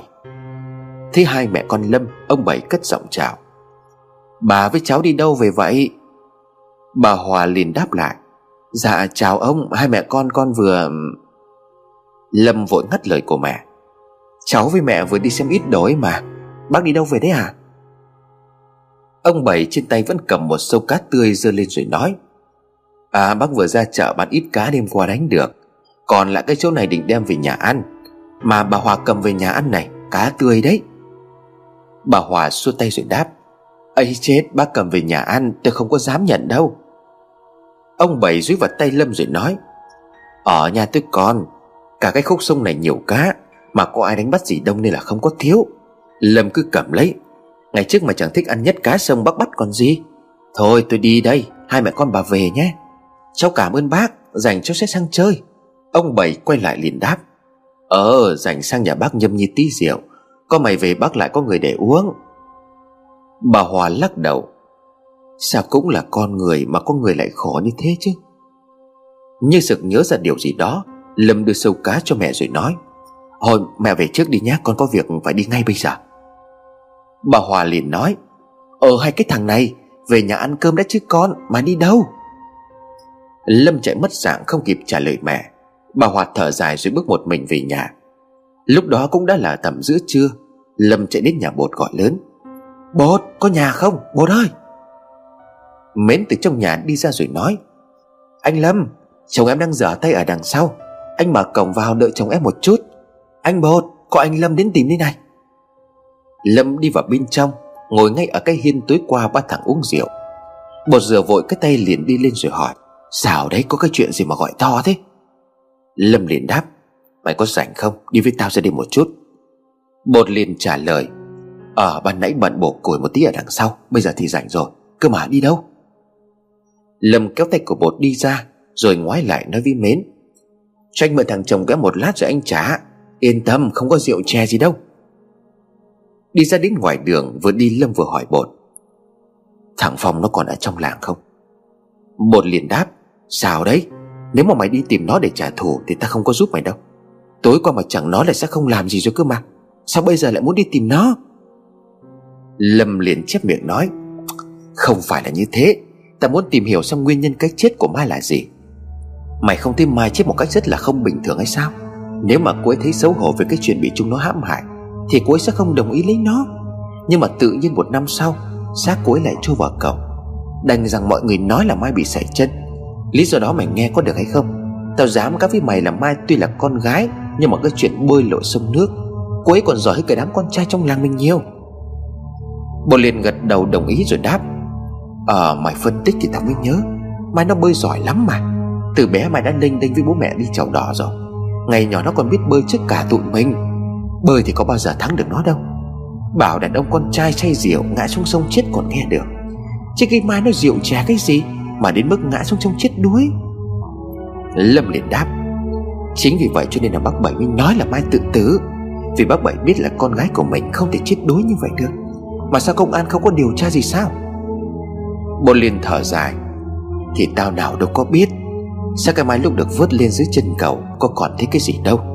Hôm đó ta cũng có mặt, nhìn ghê lắm mày à. Khuôn mặt thì bị cá nó rỉa sạch cả trong mắt. Da thịt ngâm nước mấy hôm nay là nhúc nhát hết cả. Chân tay thân người thì bợt hết cả Thế bảo là xác của nó chìm 7 ngày có hơn, Cho nên là mới bị như vậy. Mà ở làng này bảo từ ngày xưa đến nay, Cái chuyện người chết đuối trên sông không phải là không có. Nhưng mà đa số là mò được tìm xác còn nguyên vẹn, Không có mất mát gì cả. Cây mai thì nhìn vào sợi dây chuyền trên cổ của nó, Với cái áo dài mà mẹ nó may cho ngày cưới Thì mới nhận ra được. Suy nghĩ một lát thì bột nói tiếp. Không tại trước đó mấy hôm nghe bảo là vợ chồng nó cãi nhau. Cây mai thu quần áo bỏ đi về nhà bố mẹ. Mấy hôm sau không thấy con về qua nhà, cho nên là ông bảy đi sang nhà thằng Phong hỏi. Thì nó bảo là mai nó nhặt quần áo đi rồi. Ở nhà chồng không có thấy, Nhà bố mẹ thì cũng không thấy. Thế nên là khi có người chạy đến thông báo là tìm thấy xác một cô gái ở bến đỏ, Là bà Bảy đã khóc từ nhà ra đến đó rồi. Lâm liền hỏi, Ta cũng đã từng hy vọng cái xác đó không phải là của Mai mày à Bột liền đáp, Vừa chạy ra đến bến đỏ, Nhìn xác cô gái nằm trên cầu, Là bà Bảy đã ngất lịm đi rồi. Tỉnh dậy, bà chỉ vào cái áo rồi khóc nức nở. Bà ấy gào lên thảm thiết vì cả vẫn còn nguyên si. Khi bông hoa mai bà ấy tự theo cho con gái. Lại còn chiếc vòng cổ từ thầy cụ bà để lại cho con cháu. Mà đi lấy chồng thì chiếc vòng cổ đó bà bảy để lại cho con. Dừng chân trước cửa nhà Phách Thì thấy Phách đang cho lợn ăn. Lâm liền gọi, Phách, ra đây ta bảo cái này. Phách nhìn ra bên ngoài, Thấy hai thằng bạn thân đang đứng bên ngoài bờ rào Thì liền đáp lại Đợi một chút, xong rồi đây này. Đi ra Lâm nói với hai thằng. Bây giờ có đủ cả ba thằng rồi, Ta muốn bàn với tụi mày chuyện này. Giờ đi ra chỗ bãi đá ngày xưa, Cái nhóm mình hay tụ tập đi. Chuyện này nhất định cần hai đứa mày phải giúp đỡ. Hơn nữa ta cũng muốn nói với chúng mày một cái chuyện quan trọng. Cả bột và phách đều thấy hơi hoảng, Bởi Lâm nói với một giọng điệu rất nghiêm túc. Nhưng ba thằng đều là bạn trí cốt, Cho nên tất nhiên Lâm như vậy, Cả hai đều gật đầu đồng ý. Bột nhìn phách rồi hỏi Thế vợ đẻ không ở nhà trông vợ à? Phách liền cười rồi nói Cô mẹ tao trông rồi Chứ cục mịch như tao thì biết làm cái gì? Vậy là cả ba yên tâm kéo nhau ra bãi đá ngày xưa, Để bàn chuyện mà Lâm nói rằng rất quan trọng. Nhìn mặt của hai thằng bạn đang hồi hộp chờ đợi, Xem điều Lâm nói là gì. Lâm nuốt nước bọt rồi mở lời nói, Con gái của Mai Là con của tao mày à? Bé Trúc Linh là con của tao với Mai. Mày Mày Mày nói cái gì? Bột lắp bà lắp bắp như bị thụt lưỡi Còn phách thì háo một ngạc nhiên một lúc Mà không quên ngậm vào. Lâm nói rõ ràng lại từng chữ. Con gái của Mai Là con của tao. Hai thằng bạn sau khi nghe rõ một lượt Thì cũng hốt hoảng. Phải mất một lúc Phách mới nói được câu đầu tiên. Có, có thật không đấy? Sao cái chuyện này bây giờ mày mới nói? Lâm khẽ trả lời. Trước khi tao đi lính Ta có đi quá giới hạn với Mai một lần, sau khi bộ đội nghe tin Mai ở nhà lấy chồng Tao buồn tao không muốn về quê. Chuyện này tao mới phát hiện ra gần đây thôi. Bức ảnh con gái của Mai lúc nhỏ Giống hệt ảnh hồi tao hồi còn bé. Tao mang ảnh về nhà mẹ tao còn nhận ra ngay. Vì con bé có nhiều điểm giống tao lắm. Giờ khi tao nghe chuyện mày kể Về việc Mai bị bọn thằng Phong hãm hại, Thì tao mới biết lý do vì sao Mai lại cưới nó. Bởi vì đứa con trong bụng là bé Trúc Linh khi ấy. Bố vẫn còn không thể tin những lời Lâm nói là sự thật. Nhưng Phách gật đầu nói, Nghe thì có vẻ là khó tin, Nhưng mà nghĩ lại câu chuyện này hoàn toàn có thể xảy ra. Ngày xưa hai đứa tuổi bay thân thiết với nhau như vậy, Có xảy ra cái chuyện thì cũng là lẽ đương nhiên. Chẳng qua mày đi mấy năm không có về, Cái mai lại đi lấy chồng. Thành ra câu chuyện mày nói thật bất ngờ, Chứ đúng ra thì chẳng có gì là lạ cả. Bột liền nói tiếp, Thế còn ai biết chuyện này nữa không? Bố mẹ cây mai có biết không? Lâm liền đáp lại ngay cả tao mà còn im lặng không có nói, Thì mày nghĩ cô ấy sẽ kể với ai? Nếu mà cô ấy đã kể, Thì chắn bác Bảy không cho cô ấy lấy thằng Phong. Chuyện này chỉ có bố mẹ tao và hai đứa mày biết thôi. Tạm thời ta chưa muốn nói cho bác Bảy biết, Mà nhìn hoàn cảnh của bác ấy đấy, Nói ra sợ bác ấy cũng không chịu nổi đâu. Phách nhanh trí hỏi Lâm. Vậy ý mày gọi bọn tao ra đây hôm nay là? Lâm liền trả lời. Đúng vậy, Mà hiện bây giờ đã chết. Nhưng mà con gái cô ấy vẫn bị mất tích. Con bé cũng là con tao. Chính vì thế tao muốn nhờ chúng mày giúp tao tìm lại con bé. Đó cũng là một cách để an ủi linh hồn của Mai. Cũng là cách để ta chuộc lỗi lại lỗi lầm. Tụi mày đồng ý giúp tao chứ? Ta cũng chỉ còn hai đứa bay là chỗ anh em thân thiết. Thế cho nên là ta mới nói ra cái chuyện động trời này. Bột nuốt nước bọt lấy bình tĩnh rồi đáp. Tất nhiên là ta sẽ giúp mày rồi. Nhưng mà bằng cách nào bây giờ? Con bé mất tích cả năm nay, Không có một chút dấu vết gì cả. Chẳng lẽ cứ đi tìm trong khi không biết một tí manh mối nào sao? Phái cũng gật đầu với ý kiến của bột. Đâm chưa một lát, Lâm kẽ nói với hai thằng bạn. Ta biết là khó, nhưng mà chúng mày có thể bắt đầu tìm hiểu từ chỗ thằng Phong. Tại sao bác Bảy vẫn không tin là Mai xảy chân xuống sông chết? Bởi vì bác Bảy biết vợ chồng Mai luôn có xích mích. Lắm hôm một, hai giờ đêm Mai còn trở về nhà bố mẹ gõ cửa, Với khuôn mặt bầm tím, Chân tay thì cũng tím theo bởi đòn đánh. Ngày phát hiện ra xác của Mai, Bác Bảy đã không thể tin nổi Mai đã chết như vậy. Bác ấy còn nói với tao Có lẽ là Mai buồn chuyện gia đình, Dẫn đến chán nản mà tự tử. Phải cũng gật gù trước những phân tích của Lâm, Bột liền tiếp lời. Như vậy có nghĩa là khả năng Mai tự tử là rất cao. Có khi là còn bị giết nữa. Có khi nào thằng Phong nó phát hiện ra Mai có con với mày, Hoặc là nó biết là có Trúc Linh không phải là con của nó, Cho nên là nó giết cả hai mẹ con không? Phách tròn mắt, sợ hãi đáp lại. Không lẽ nào lại như vậy? Thằng cho đó đến việc đốn mặt nhất nó còn dám làm cơ mà. Lâm à Có khi nào thằng bột nó nói đúng đấy? Nhà nó có tiền nữa, Nếu mà nó cho tiền công an để họ làm ngơ. Kết luận Mai chết do sửa xuất, Với con gái của Mai bị mất tích không có tìm được thì sao? Lâm quả thật cũng chưa dám nghĩ đến chuyện này, Bởi việc giết người với Lâm không thể giấu giếm một cách dễ dàng như vậy. Bản thân là một người lính, Lâm luôn tin vào đảng và nhà nước. Với lầm chuyện giết người mà trốn được tội với công an Không phải là chuyện đơn giản. Vậy mà bây giờ hai thằng bạn phân tích, Lâm bỗng cảm thấy lạnh người. Chúng nó nói không phải là không có lý, Ngược lại còn rất có lý là đằng khác. Mới đây Lâm cũng chỉ dám nghĩ rằng Mai bị đánh cho nên quẫn trí tự tử, Hoặc có thể là Mai phát hiện ra điều gì đó Xảy ra với con gái của mình, Cho nên ức chế mà chết, Lâm lắp bắp nói. Chẳng lẽ Chẳng lẽ cô ấy phát hiện ra con của mình bị hại Nên mới tự tử phải không? Nhưng nếu là như vậy, Thì tại sao hồn ma cô ấy vẫn đi theo mình Với mong muốn tìm lại được con? Chẳng phải hôm nay ở nhà cô ba Chính thầy cũng có đã nói ý nguyện của cô ấy là như vậy. Mọi chuyện dường như lối tung cả lên Khi mà phán đoán bắt đầu được đưa ra. Lâm cô chấn an lại rồi nói tiếp. Tạm thời cứ như vậy đã, Có thể là những ý kiến của hai đứa tuổi bay cũng có thể xảy ra. Nhưng mà dù thế nào thì việc này cũng chỉ ba người chúng ta biết. Nhớ không được để lộ ra bên ngoài. Hai đứa mày sẽ thăm dò tin tức về Mai cách đây khoảng một năm về trước, Từ bạn bè và người làng. Còn ta sẽ gặp bác Bảy để hỏi rõ chuyện hơn. Nếu mà phát hiện được gì, Thì chúng ta sẽ gặp nhau ở đây để bàn. Số điện thoại của tụi mày đâu? Đưa tao để ta còn lưu lại. Có gì thì còn gọi cho nhau. Bột nhìn xung quanh bãi đá thì thấy có phần hơi sợ. Dẫu sao chỗ này cũng hoang vu và vắng vẻ Cây cối lưa thưa lại toàn là cây to. Ngày bé kéo nhau ra đây chơi, Rồi đốt lửa nướng khoai nướng sắn vui bao nhiêu, Thì bây giờ bột lại cảm thấy chỗ này đáng sợ bấy nhiêu. Bột ấp úng nói, Hay là đổi vị trí tụ họp đi. Ban ngày đã thiết này rồi Nên là tối mà mày gọi ta không có dám ra đâu. Lâm cười rồi nói, Ở đây là chuẩn rồi, Gần nhà hai thằng tụi mày rồi, Đi một tí là đến nơi thôi. Chẳng lẽ lại bàn chuyện ngồi trong cái nhà tụi mày thì có mà lộ hết? Ra quán thì tay mách vạch giường, Chẳng có giấu được gì cả. Tao thấy ở đây là kín nhất, Vì chỗ này có mấy ai biết đến đâu. Phách cũng gật đầu. Ờ ở đây gần nhà tao, Có gì vợ nó đẻ còn chạy về kịp. Mà sợ cái gì? Mình bây giờ đang làm chuyện tốt cơ mà. Có gì mà phải sợ Mai nhỉ? Nghe thằng Phách nói câu Mai nhỉ, Mà đột nhiên Lâm lạnh cả người. Bất giác Lâm quay ngoắt lại đằng sau, Như tìm kiếm một ai đó.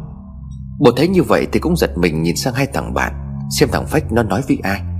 Nhưng tất nhiên là chẳng có ai cả. Phách cười lớn rồi nói, Tao đùa đấy, làm gì có ai ở đây? Lâm thở vào nhẹ nhõm. Có thể thằng Phách không biết được hồn ma của Mai luôn ở bên cạnh Lâm, Như cô bà đã nói, Cho nên nó đùa như vậy. Nhưng Lâm lại tưởng là thật, Bởi từ khi đến nhà cô ba, Lâm luôn tin có thứ gì đó bên cạnh của mình mà không nhìn thấy. Bột quay ra liền chửi, Đùa cái gì mà đùa? Mày không nhớ tối hôm trước mày vừa nhắc đến cái mai là có chuyện sao? Ta không thích đùa cái kiểu đi đâu. Mà bình thường mày cũng sợ lắm, sao hôm nay mày gan thế? Phách biết mình lỡ mồm nên vội xin lỗi. Ta tao thấy mày sợ quá nên là trêu một tí thôi. Thôi thôi, tao sai rồi.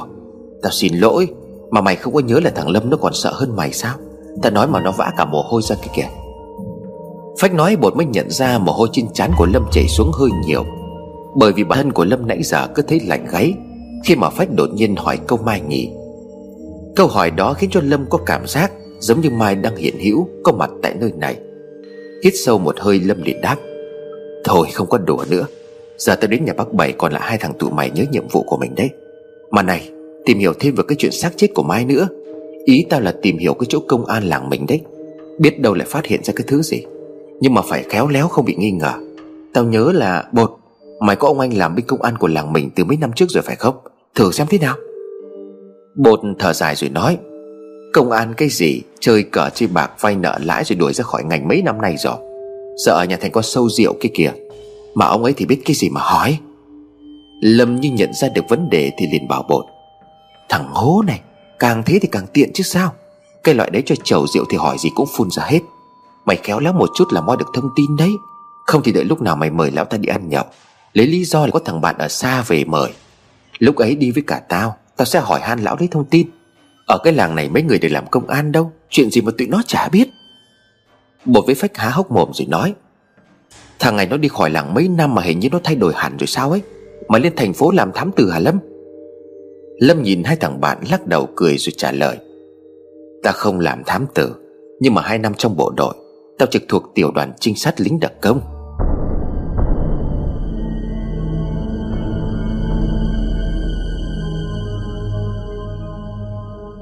Cả ba chia tay nhau từ bãi đá. Lâm ngay lập tức đi đến nhà bác Bảy. Tiện qua chợ, Lâm mua chút thức ăn, Hoa quả rồi đem đến nhà bác Bảy. Vừa đứng ở ngoài cổng, Lâm đã loáng thoáng thấy bác Bảy đang múc nước từ cái lu ra ngoài chậu. Lâm mở cổng đi vào, Lạ nhất là ở chỗ con chó nhà bác Bảy. Lần đầu tiên Lâm đến đây nó sủa inh ỏi. Nhưng từ hôm ấy đến nay, Nhìn thấy Lâm nó không hề sủa nữa. Bác Dũ lúc Lâm đi ngang qua, Nó còn lộ ra chút gì đó sợ hãi, Nằm nép mình vào cánh cửa trước hiên nhà thế Lâm bác Bảy cười mừng rỡ rồi nói, Lâm đấy à ăn cơm chưa cháu? Để bác rũ qua bộ quần áo rồi ăn cơm với bác cho vui. Lâm cười rồi đáp lại Vâng bác cứ làm đi. Cháu vào trong nhà thắp cho mai nén nhàng đã. Tiền cháu mua đồ ăn qua đây rồi, Lát nữa bác cháu mình lai dai. Mấy hôm trước cứ vội vội vàng vàng, Chưa có nói được gì nhiều. Mà bác gái sao rồi à? Ông Bảy lắc đầu đáp, Vẫn thế thôi, Nhưng mà chẳng hiểu tối qua bác đi ra ngoài về và đến nhà thì giật cả mình. Nhà thì tối om như là hũ nút. Bảy không bật điện xong ngồi giữa giường ấy. Hai tay cứ bám lên cái chắn song cửa, Rồi nhìn ra cái lối đi đằng sau nhà. Bác nhìn mà dùng cả mình, Sợ bái bị làm sao?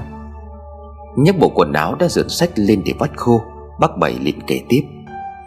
Nhìn thấy bác về mà bà ấy quay mặt lại, Cười khúc khích rồi nói, Con Mai nó vừa ở đây đấy ông à Nghe thôi mà bác dùng cả mình. Vội vàng bật đèn rồi chạy lại đỡ bà ấy nằm xuống. Nhưng mà chỉ những lúc như thế bà mới chịu ăn uống cháu à Bà ấy bảo là phải ăn để cái Mai nó còn về gặp nói chuyện. Chỉ tay vào trong nhà bác Bảy liền chép miệng. Sáng dậy lại chẳng nói cái gì, Mà tôi vào nhà đi rồi bác vào sau Lâm đặt túi đồ ăn trước bàn tre, Ngay gần cái bếp cũ kỹ, Lấy một cái đĩa Lâm rửa hoa quả, Rồi đi vào trong nhà thắp hương cho Mai. Nhìn tấm ảnh thờ của Mai mà Lâm cảm thấy xót xa, Đang chắp tay cầu khấn thì Lâm giật nảy mình khi giọng nói phát ra từ trên giường. Lâm đây hả cháu? Thế cháu không đi với cái Mai nhà bác à? Lâm quay ngoắt lại thấy bà Bảy đang ngồi thù lù ở trên giường, Nhìn chăm chăm vào Lâm. Mặc dù khi Lâm bước vào, Thì bà ấy vẫn nằm im bất động, Mặt quay vào trong tường như thường lệ. Mặc dù mái tóc của bà Bảy đã bị cắt nham nhả, Do Lâm nhớ có một lần bác Bảy nói, Tự nhiên bà ấy nổi điên rồi tự cầm kéo cắt tóc. Cái mai, nhưng đôi mắt vẫn còn rất sáng. Đôi mắt đó không giống của một người điên. Hoặc có khi lúc này bà Bảy đang tỉnh táo. Khuôn mặt của bà Bảy cũng đã hốc hác hơn trước. Lâm vội chào. Cháu chào bác Bác có khỏe không ạ? À? Bà Bảy không cười, chỉ nhìn Lâm rồi hỏi. Ờ cái thằng này, Bác hỏi cái Mai đâu rồi? Chẳng phải hai đứa suốt ngày đi với nhau hay sao? Thế mày ở đây thì cái Mai nó ở đâu? Lâm ngồi lại bên giường rồi nói. Dạ Mai đi có chút việc rồi sẽ về sau bác ạ. à? Bác cứ nằm nghỉ đi, Hay là để cháu lấy gì cho bác ăn nhé. Bà Bảy mỉm cười rồi nói, Thôi, bác ăn no rồi. Thà nào ban nãy bác thấy nó về đây Mà nhìn nó hớt hải lắm. Mặt mũi thì xanh xao, Tay chân thì nó gầy lắm cháu ạ. À. Cứ muốn giữ nó lại mà nó bảo là nó phải đi. Hóa ra là con bé nó bẩn Nhớ phải để phần ăn cho nó đấy. Lâm nghe bà Bảy nói mà rơi cả nước mắt. Nhìn lên bên trên nóc tủ thấp chỉ ngang ngực Mặt gỗ đã nứt ra từng vết dài. Di ảnh của Mai vẫn còn trên đó. Nhưng người mẹ khốn khổ này không thể chấp nhận được sự thật Là con gái của mình đã chết. Bất ngờ một bàn tay đặt lên Khiến cho Lâm lạnh người, Bởi bàn tay này còn lạnh toát, Vẫn còn sũng nước. Thôi, cháu để cho bà ấy nằm nghỉ đi. Nhưng mà ít ra bà ấy cũng còn muốn sống. Đi ra ngoài để bác cháu mình nói chuyện. Lâm nhận ra đó là bác Bảy.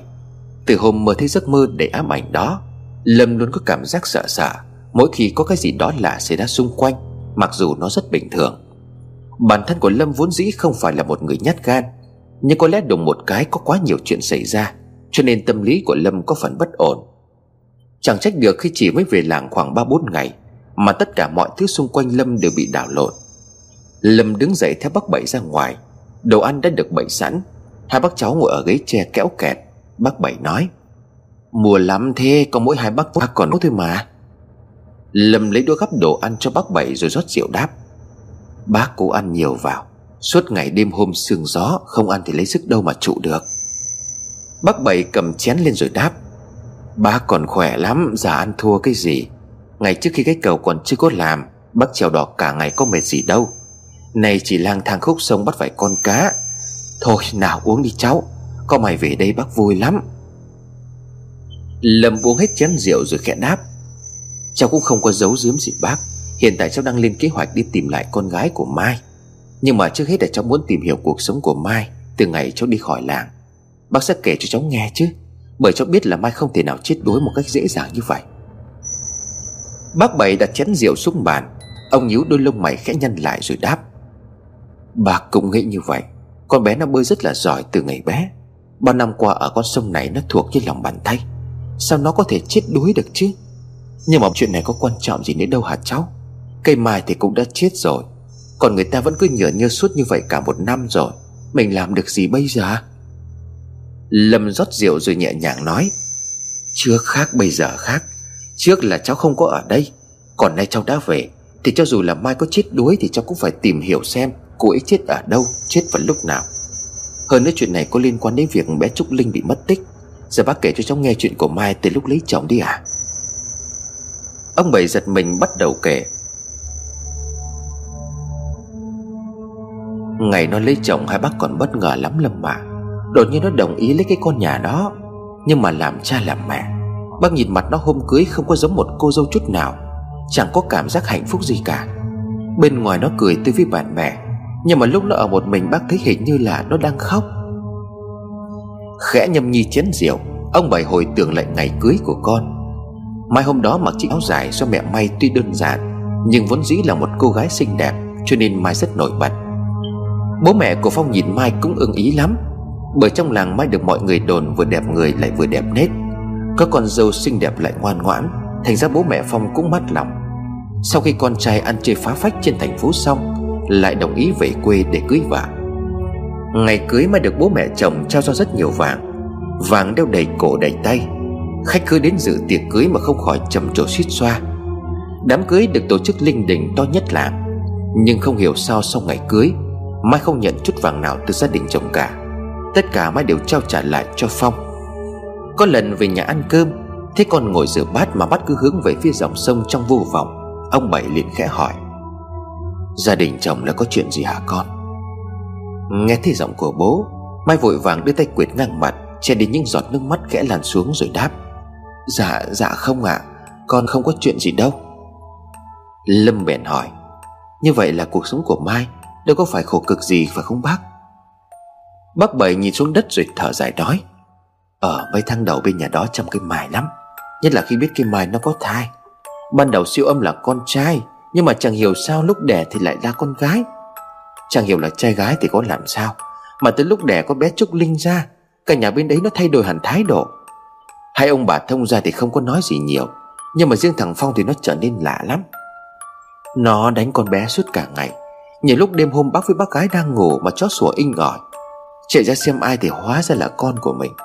Mặt mũi thì bầm tím, Ôm đứa con nhỏ trong tay không dám gọi bố mẹ, Chỉ dám đứng ở ngoài cổng thôi cháu.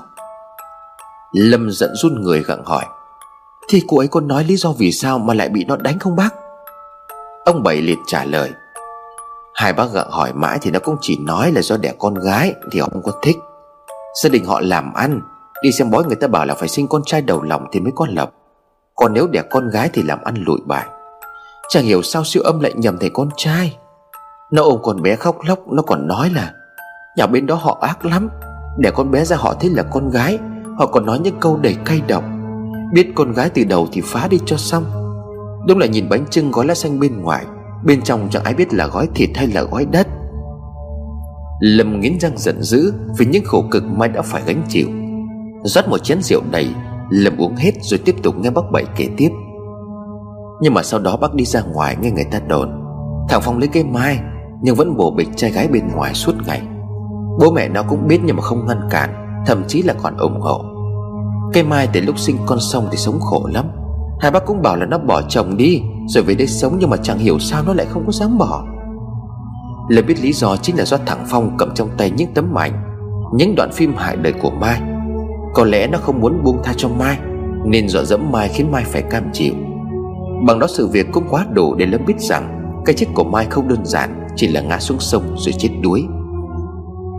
Rõ ràng trong gia đình giàu có xa hoa nhiều tiền của kia đã diễn ra những chuyện rất kinh hoàng, Khiến cho Mai phải chết. Càng nghĩ Lâm lại càng thấy lo cho số phận của đứa con gái của mình.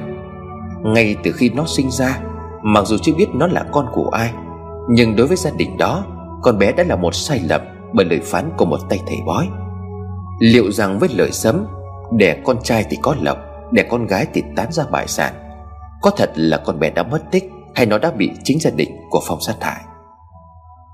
Ở bên nhà bác Bảy phải đến tối muộn Lâm mới trở về. Nghe những lời mà bác Bảy kể Lâm vừa giận vừa buồn. Mọi cảm xúc trong Lâm bây giờ Dường như đang lẫn lộn. Cái chết của Mai còn quá nhiều bí ẩn. Đột nhiên trong nhà Bà Bảy bật lên kêu ẩm lên. Mai, Mai ơi mẹ đây! Mai ơi con đi đâu vậy?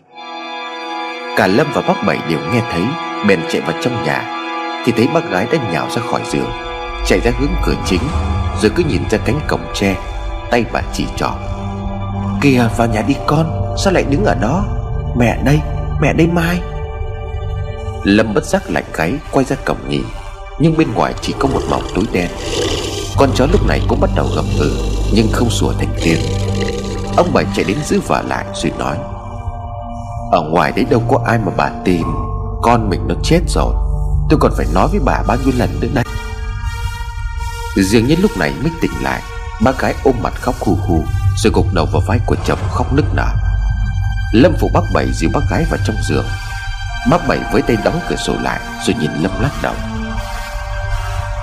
Cánh cửa sổ này, Bác chỉ đóng được một lúc rồi bà ấy lại mở ra. Lắm hôm 12 giờ đêm, Ngồi thu lù ở trên giường, Hướng mặt ra ngoài cửa sổ.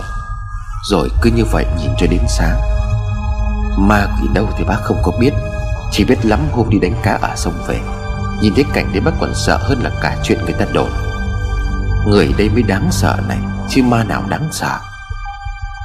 Lâm nghe bác Bảy nói như vậy Mà nổi ra gà. Quả thật nếu không có bác Bảy ở nhà lúc này, Ban nãy khi nhìn thấy bà Bảy hướng ra cổng gọi tên con gái, Có gan đến đâu cũng phải giật mình. Nhìn đồng hồ đã 9 giờ tối, Bác Bảy bảo Lâm, Thôi cháu về đi, Ở đây cả ngày rồi, Về đi không bố mẹ cháu lạnh mong. Lâm thấy cũng đáp muộn. Ở đây từ đầu giờ chiều đến giờ, Mà quay đi quay lại trời đã tối om như mực. Cả ngày hôm nay cũng không thấy bọn thằng bột gọi gặp gì. Chẳng hiểu tụi nó có phát hiện ra điều gì hay không? Lâm chào bác Bảy rồi vội vã ra về. Tất nhiên trời mùa đông, Nên giờ này ở quê chẳng còn ai mò ra đường. Chỉ có Lâm là sống ở ngoài mấy năm, Thành ra về làng bây giờ vẫn thấy còn sớm. Nhưng bước được ra khỏi con đường nhỏ vào nhà bác Bảy Đi đến bến đỏ xưa có cây cầu nhỏ Là Lâm lại thấy hơi gai người. Mặc dù vậy, chỗ này vẫn có nhiều kỷ niệm giữa Lâm và Mai. Cho nên dù có hơi sợ, Nhưng khi đi qua đây, Lúc nào Lâm cũng dừng lại Để tưởng nhớ lại những kỷ niệm ấy. Theo như lời buồn kể, Thì cái hôm vớt được xác của Mai Linh Người ta đặt ở ngay cây cầu nhỏ này. Một cái xác bị giữa gần hết thịt, Chỉ còn lại chiếc áo dài trắng. Cả ngày nay uống rượu cũng hơi nhiều. Nghĩ đến chuyện xác của Mai bị vớt lên, Đặt trên cây cầu, Tự nhiên Lâm cảm thấy sợ. Quay mặt bước đi, Thì chân của Lâm bị đông cứng lại, Không thể nhúc nhích. Đúng hơn là phải nói, Lâm bất giác dừng lại. Bởi khi vừa quay đầu đi, Thì Lâm thấy rõ ràng một người con gái mặc váy trắng Đang ngồi trên cây cầu Quay lưng về phía Lâm, Hướng mặt ra dòng sông. Hai chân cô ta còn cho xuống nước quẫy đạp Khiến cho tiếng nước kêu bọt bọt Tạo thành những gợn sóng dài, Dưới ánh sáng mờ ảo của sao trên trời Lâm sợ đến cứng người Vì khi Lâm nhìn vào cây cầu Nghĩ đến cái xác của Mai Do bột kể lại Thì ở đó không có ai cả. Nhưng vừa định quay lưng để đi về Thì cô gái nọ liền xuất hiện Lâm lắp bắp hỏi. Ai, ai đấy có phải Mai không? Một giọng nói từ phía sau vang lên Nhưng rõ ràng cô gái đang ngồi trước mặt Vẫn không quay mặt lại. Anh tìm Mai à? Giọng nói lạnh lẽo Âm u không phải của con người. Quá sợ hãi, Lâm dường như bất động, Miệng ú ớ. Mai cho anh xin lỗi. Bất giác nói xong câu đó, Cô ấy quay mặt lên nhìn Lâm, Khiến cho Lâm kinh hồn vía.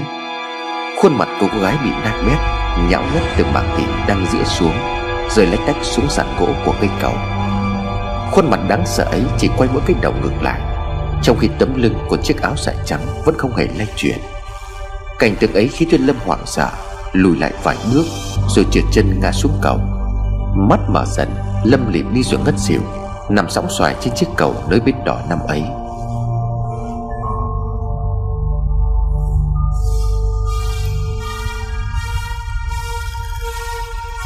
Khoảng 12 giờ đêm, Lâm giật mình tỉnh dậy, Khi thấy mình đang ngồi dựa vào một gốc cây. Mở mắt ra, Lâm thấy khá chói Bởi một chiếc đèn pin đang dọi vào mặt. Là dân trong làng. Nhưng trời tối quá Lâm không biết đó là ai. Giọng của một người đàn ông trung niên vang lên. Say rượu mà còn ngất như thế này Là nguy hiểm lắm đấy. Ban nãy tôi còn tưởng là chết rồi chứ. Con cái nhà ai mà lại bê tha như thế này? Cậu có đi về được không? Lâm vội đáp. Dạ cháu có nhà hỏa quý. Cháu mới về làng được có mấy hôm nay. Bác, lúc bác đến đây còn có thấy ai nữa không? Ông kia trả lời, Cậu còn đi cùng bạn sao? Nhưng không, tôi đi đến đây thì chỉ có thấy mỗi cậu thôi. Tỉnh rồi thì về đi. Thanh niên đúng là không biết sợ là gì. Nằm đây là gặp ma đấy. Nhà tôi cũng ở ngay gần đây. Hôm nay đi sang nhà ông anh cúng, Lẽ ra ngủ lại đó nhưng mà vợ nó cứ gọi về. Chứ không thì tôi cũng không dám đi qua đường dần này. Ra là con nhà hỏa quý, Dậy về đi. Mày mới về làng chắc không biết cái chuyện con ma nữ mặc áo dài trắng, Ngồi ở đây chải tóc đâu nhỉ? Lâm nuốt nước bọt như tỉnh hẳn rượu. Rõ ràng mấy lúc nãy, Lâm đã nhìn thấy con ma đó.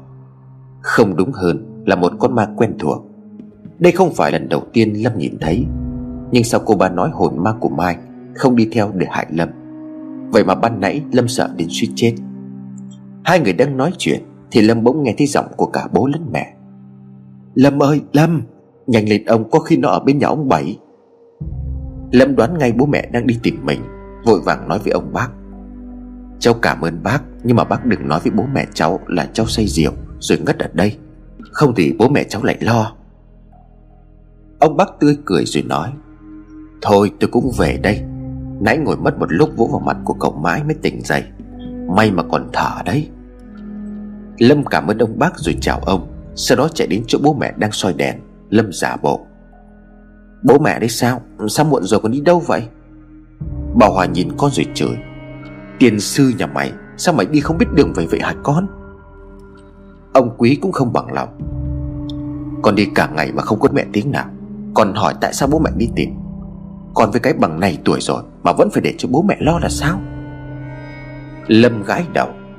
Dặm con uống rượu bên nhà bác Bảy rồi ngủ quên mất. Giờ con đang đi vội về đây. Bà Hòa soi đèn pin, Thấy quần áo của Lâm lấm bẩn Thì lo lắng hỏi. Sao quần áo lại lấm lem bùn đất thế này? Mày ngã ở đâu? Lâm nói dối. Dạ không, là con phụ bác Bảy có chút việc Nên là bẩn vậy thôi. Thôi về đi mẹ, ở đây con thấy làm sao ấy? Bà Hòa đáp. Còn sao nữa? Chỗ này dân làng đồn là thấy có hồn ma. Mà thôi đi về. Bà Hòa dừng lại không nói tiếp, Bởi hôm nay đi đến nhà cô ba. Cô ba chẳng nói rằng hồn ma của Mai đang bám theo Lâm. Vội vàng kéo con trở về trong sự lo lắng. Ông Quý bỗng nhiên quay đầu lại đằng sau, Nhìn vào khoảng không tối đen xỉ phía sau lùm cây Bà Hòa hỏi chậm. Có cây gì vậy ông? Ông Quý đáp. Không chắc là do tôi nhìn nhầm. Ban nãy tôi thấy như là có ai đó đang nhìn mình bà. Lâm vội chống chế. Lúc nãy bố mẹ đến đây, Cô có một bác cầm đèn pin đi qua Thế con đứng lại hỏi con là ai? Chắc bà ấy thấy bố mẹ đến nên là đứng nhìn ấy mà. Bà Hòa thở phào. Vậy mà mẹ còn cứ tưởng là cái mai chứ. Mà người toàn mùi rượu uống để chết hả Lâm? Lâm không muốn cho bố mẹ phải lo lắng Chứ thực ra cảm giác sợ hãi Đến bút cả sống lưng Mà ban nãy Lâm gặp phải vẫn cảm thấy rõ ràng. Hình ảnh cô gái mặc áo dài trắng Ngồi trên cây cầu nghịch nước Rồi đột nhiên cái đầu cuối quay ngược lại, Để lộ ra khuôn mặt nát giữa, Nhuận miệng cười với Lâm, Vẫn còn đang ám ảnh. In sâu vào trong suy nghĩ của anh. Lúc này, Lâm đã tin rằng lời đồn của dân làng Không phải là lời đồn nữa, Mà là một sự việc có thật. Nhưng khi bất tỉnh, Lâm thấy cô gái không còn đáng sợ nữa. Khuôn mặt kinh hại ấy Lại mơ hồ biến thành khuôn mặt xinh đẹp Của người con gái mà Lâm Hằng yêu thương. Nhưng Lâm thấy may mắn Khi được ông bác đi ngang qua lúc nãy cứu. Nếu không để Lâm nằm trên cầu, Chẳng may rơi xuống sông, Thì ngày mai tại nơi này Lại có thêm một cái xác nữa. Đêm hôm đó về đến nhà, Lâm không dám trợn mắt. Hình ảnh ma nữ bên cầu lúc tối Khiến cho Lâm đến giờ nghĩ lại, Vẫn cảm thấy gai hết sống lưng. Mặc dù đã biết thêm được một số chuyện quan trọng, Nhưng cái khó bây giờ Là phải làm sao để điều tra về tay Phong. Chuyện này thì phải đợi hai thằng bạn đi thăm dò tin tức. Vậy mà cả ngày hôm nay Không thấy thằng nào nói năng câu nào. Cả đêm nằm trằn trọc suy nghĩ, Lâm thấy mọi chuyện dường như có điều gì đó rất mơ hồ. Mặc dù mọi bằng chứng Lẫn người thân đều nói rằng Mai đã chết, Bản thân Lâm cũng nhìn thấy những thứ quái dị, Nhưng mà trong thâm tâm, Lâm vẫn còn hy vọng. Không đúng hơn là linh tính mách bảo rằng Mai vẫn còn sống. Mặc dù giờ này nói ra điều đó Thì chắc chắn mọi người sẽ bảo là Lâm bị điên.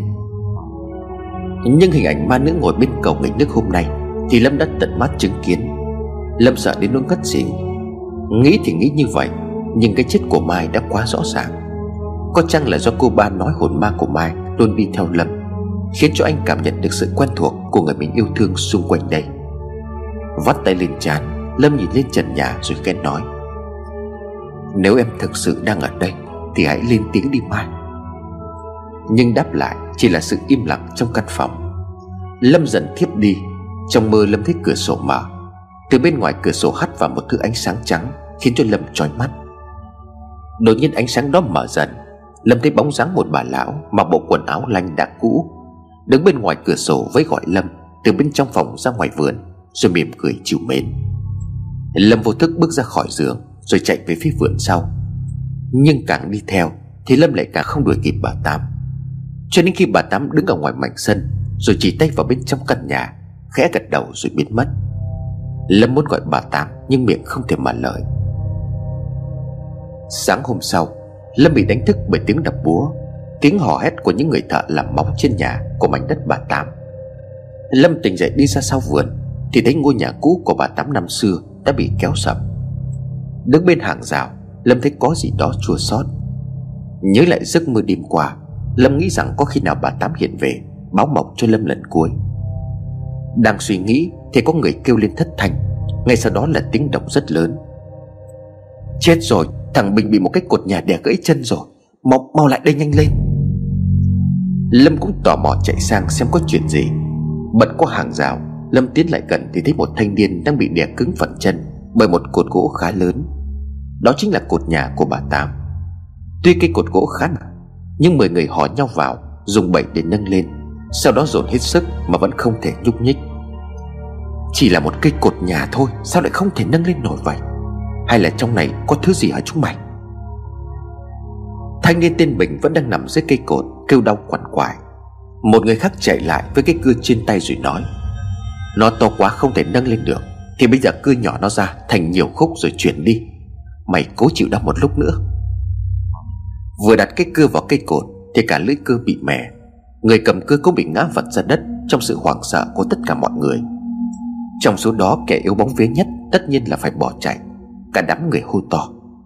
Mà, chúng ta mạo phạm đến ma quỷ rồi. Một hai người bắt đầu quỳ sụp xuống, Quỳ lại khiến cho những kẻ khác phải quỳ theo, Mặc cho Bình vẫn đang đau đến chảy nước mắt.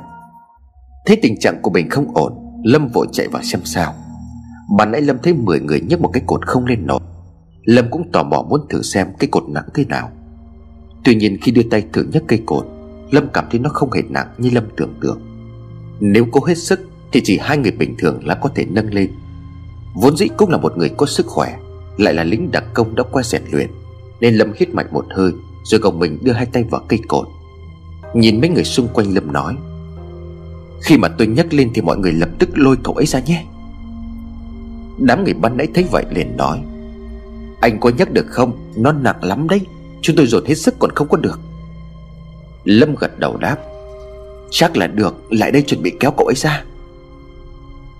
Hét lớn một tiếng. Lâm vẫn hết sức để nhấc cây cột nhà lên cao tầm một mét.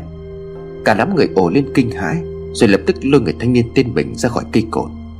Có người thì vội vã chạy đi lấy xe Để đưa Bình đi tìm thầy thuốc. Sau khi cứu người xong Lâm từ từ hạ cây cột nằm xuống đất. Người ban nãy nhốn nháo. Cậu, cậu là ai vậy? Mà sao cậu có thể nhấc nổi nó nhỉ? Lâm lau mồ hôi đáp. Tôi là hàng xóm của nhà này từ nhỏ. Nhà tôi ở ngay bên cạnh kia thôi. Trước ngày nào tôi cũng sang đây chơi với chủ nhà. Chủ nhà là bà Tám, Chồng bà Tám mất trong khi chiến tranh. Hai người con trai thì cũng bị tai nạn chết cùng một ngày. Bà Tám cứ như vậy sống một mình cho đến khi ốm rồi cũng chết. Thế nên là khi tôi còn ở nhà, Tôi hay sang đây mang cơm, Mang thức ăn cho bà Tám, Rồi chơi với bà ấy suốt. Nghe Lâm kể như vậy, Cả đám người sợ nổi ra gà. Họ trố mắt nhìn Lâm đầy sợ hãi. Bởi họ biết chuyện vừa xảy ra không bình thường chút nào. Trong đám người ấy, Tất nhiên có cả chủ mua đất. Ông ta nãy giờ hốt hoảng không nói được câu nào. Lúc này đám thợ mới quay sang bảo, Thôi, tôi không làm ở đây nữa đâu. Ông cũng chứng kiến cả rồi đấy. Còn ở đây chắc đến mạng cũng không giữ nổi đâu. Ngay từ đầu tôi đã nói là đất quỷ ngự rồi, Mà ông không có chịu tin. Nói xong, Cả đám thợ bỏ chạy tán loạn. Ông mua đất nhìn Lâm rồi lắp bắp ở đây có ma thật hả cậu Lâm cũng hơi rùng mình sau câu hỏi, Nhưng nhìn ngôi nhà đổ nát, Nhớ lại giấc mơ đêm qua, Lâm cũng không muốn mảnh đất của bà Tám lại thành như vậy. Lâm bèn đáp, Ma quỷ hay không thì tôi không có biết. Tôi cũng mới về đây thôi Nhưng mà mấy năm qua không có ai ở đây được. Mà tôi nói nhỏ thế này, Đêm qua tôi nằm mơ bà chủ nhà về gọi tôi sang đây. Thế nên là tôi mới đi sang. Vừa đến nơi Thì người của ông bị cột nhà nó đè. Ông kia quá sợ hãi, Vội chào Lâm rồi đi luôn, Mồm lẩm bẩm. Thế mà cái con mũi chết tiệt nó dám lừa bán cho mình, Bảo sao nó bán rẻ như cho Cái quần khốn nạn này, Đúng là của rẻ là của ôi Phen này ông không có để yên. Lão bỏ đi nhanh như bị ma đuổi. Lúc này còn một mình Lâm đứng trên mảnh đất của bà Tám. Xung quanh yên ắng như chưa từng xảy chuyện gì. Cảnh vật chỉ còn lại một đống đổ nát. Định quay trở về Thì Lâm giật thoát mình khi đứng đằng sau lưng có tiếng gọi. Cậu có phải là cậu Lâm không? Lâm quay ngoắt lại, Thì phía sau đống gạch là một người phụ nữ Ăn mặc rách dưới đầu có nón thủng lỗ chỗ. Tay của bà ta cầm một cái hộp màu đen Bằng gỗ đá cũ. Lâm hơi sợ, lùi lại Lâm đáp. Dạ đúng rồi, Nhưng bà bà là ai nhỉ? Người phụ nữ liền trả lời. Cậu đừng sợ, Tôi chỉ là người ăn mày thôi.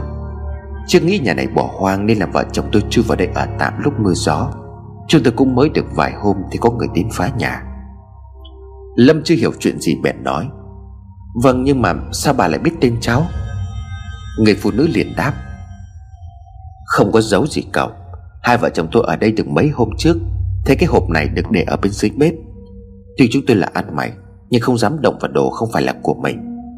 Mấy hôm trước tôi mơ thấy một bà già bà tôi cầm cái hộp này đi cho một người tên là Lâm. Nhưng mà tôi có biết ai đâu. Có hôm đứng đây nhìn sang bên nhà cậu.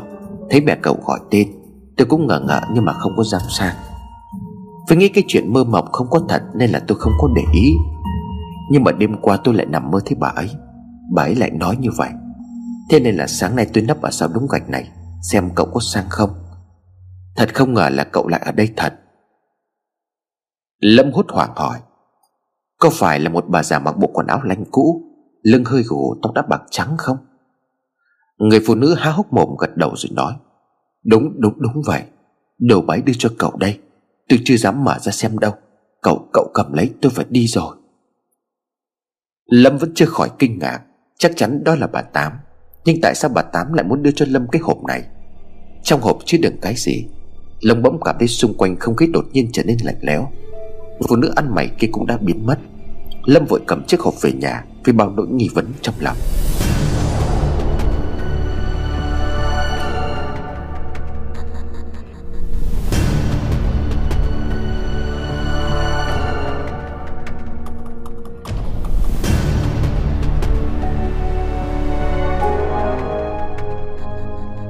Vừa chạy sang đến vườn nhà, Lâm đã thấy mẹ đang đứng ở ngoài nhòm ngó cái gì đó.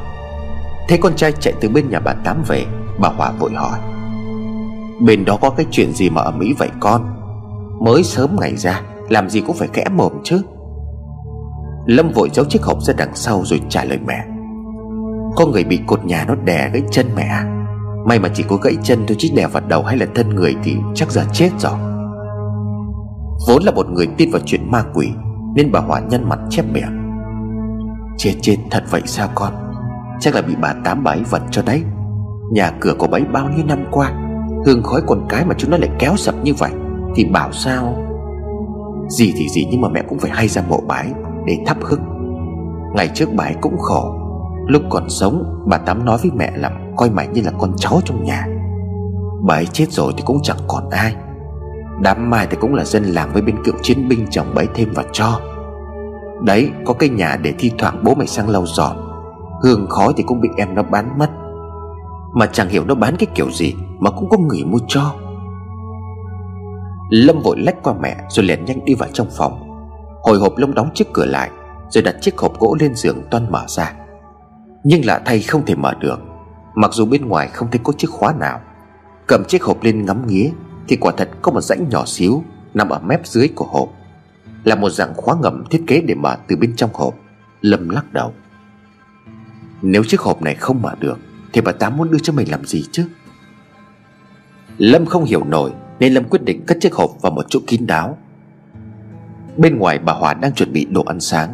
Lâm đi ra phủ mẹ, Thì đúng lúc có điện thoại, Là số của bột. Bột nói, Alo Lâm à Ta đã hẹn được nói chuyện với thằng anh họ của tao. Làm bên công an đợt trước rồi đấy. Đúng như mày nói, Bảo bao nó một chầu nhậu là nó đồng ý ngay. Thế mày sắp xếp được hôm nào thì nhắn lại cho tao.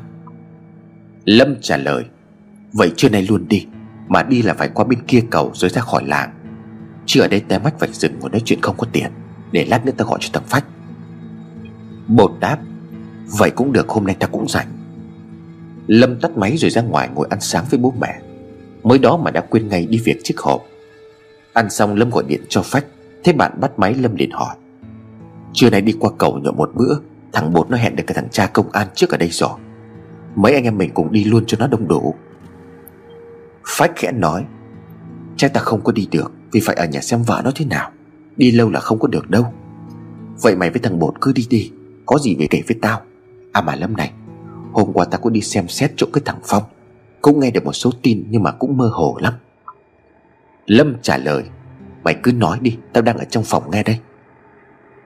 Phách tiếp tục, Cái nhà trước đây mà bố mẹ nó mua cho nó, Để nó với cái Mai ở riêng, Cái nhà gần bờ sông mà to đẹp đấy, Giờ nghe đâu cái nhà đó bỏ hoang, Không ai dám ở với dân làng đồn là có ma, Vì đằng sau vườn nhà nó Là ngay khúc trông bên trên, Nên là ai cũng nghĩ là cây mai bị chết đuối từ đó, Rồi rác trôi về dưới cầu này. Lâm hỏi, Rồi sao nữa? Phách trả lời. Giờ thằng Phong nó ở trong cái nhà của bố mẹ nó.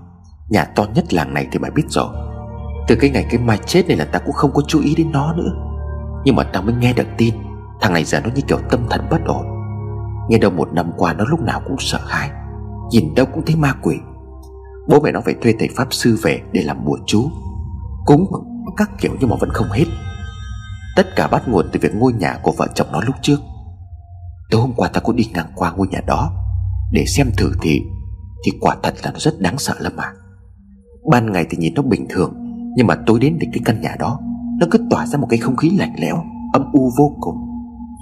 Ta không dám ở đó lâu, Tuy chỉ nghe đồn thôi nhưng mà Ở đó chắc có ma thật đấy mày. Lâm khẽ hỏi, Còn tin gì về thằng Phong nữa không? Hoặc là tin về thằng Hân Tụi? Phách trả lời, Hầu như là không có mày à Vì từ khi cái mai chết Thằng Hân Tụi bỏ làng đi rồi, Còn thằng Phong thì cũng ít ra ngoài. Mà bây giờ tao bận đây, Có gì tao sẽ báo sau. Nhưng mà nhớ là không được làm gì bộc phát đâu đấy.